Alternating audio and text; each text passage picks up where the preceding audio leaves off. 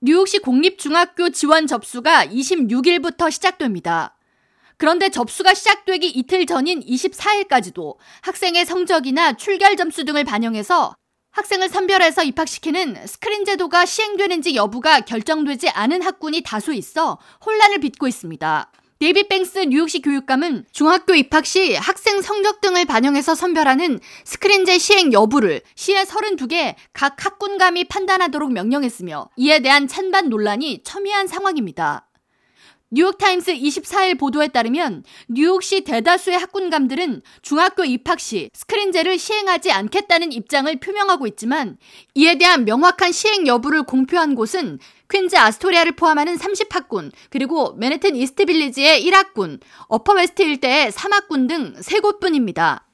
한인을 포함한 아시안 비율이 높은 학군에서는 열심히 하는 학생들에게 우선권을 주는 스크린제를 유지해야 한다는 학부모 의견이 우세한 반면 흑인이나 히스패닉 학생 비율이 높은 학군에서는 학군 선별제가 인종과 계층에 대한 차별적인 비교육적인 제도라는 입장이 우세합니다.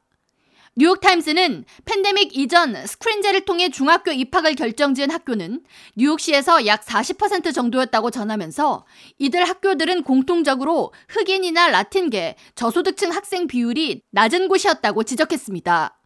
그러면서 많은 아시아계 학부모들은 스크린제 시행을 지지하고 있으며 무작위 추첨을 통한 입학 과정이 오히려 차별이라고 느낀다고 전했습니다. 한편 뉴욕시 고등학교 입학의 경우 상위 15% 학생들에게 우선권을 주는 선별적 스크린제가 다음 학년부터 시행되며 뉴욕시 전체 상위 15% 내에 속하는 학생들은 그룹 1에 배정돼 스크린 고등학교 입학 사정 시에 우선권을 얻게 됩니다.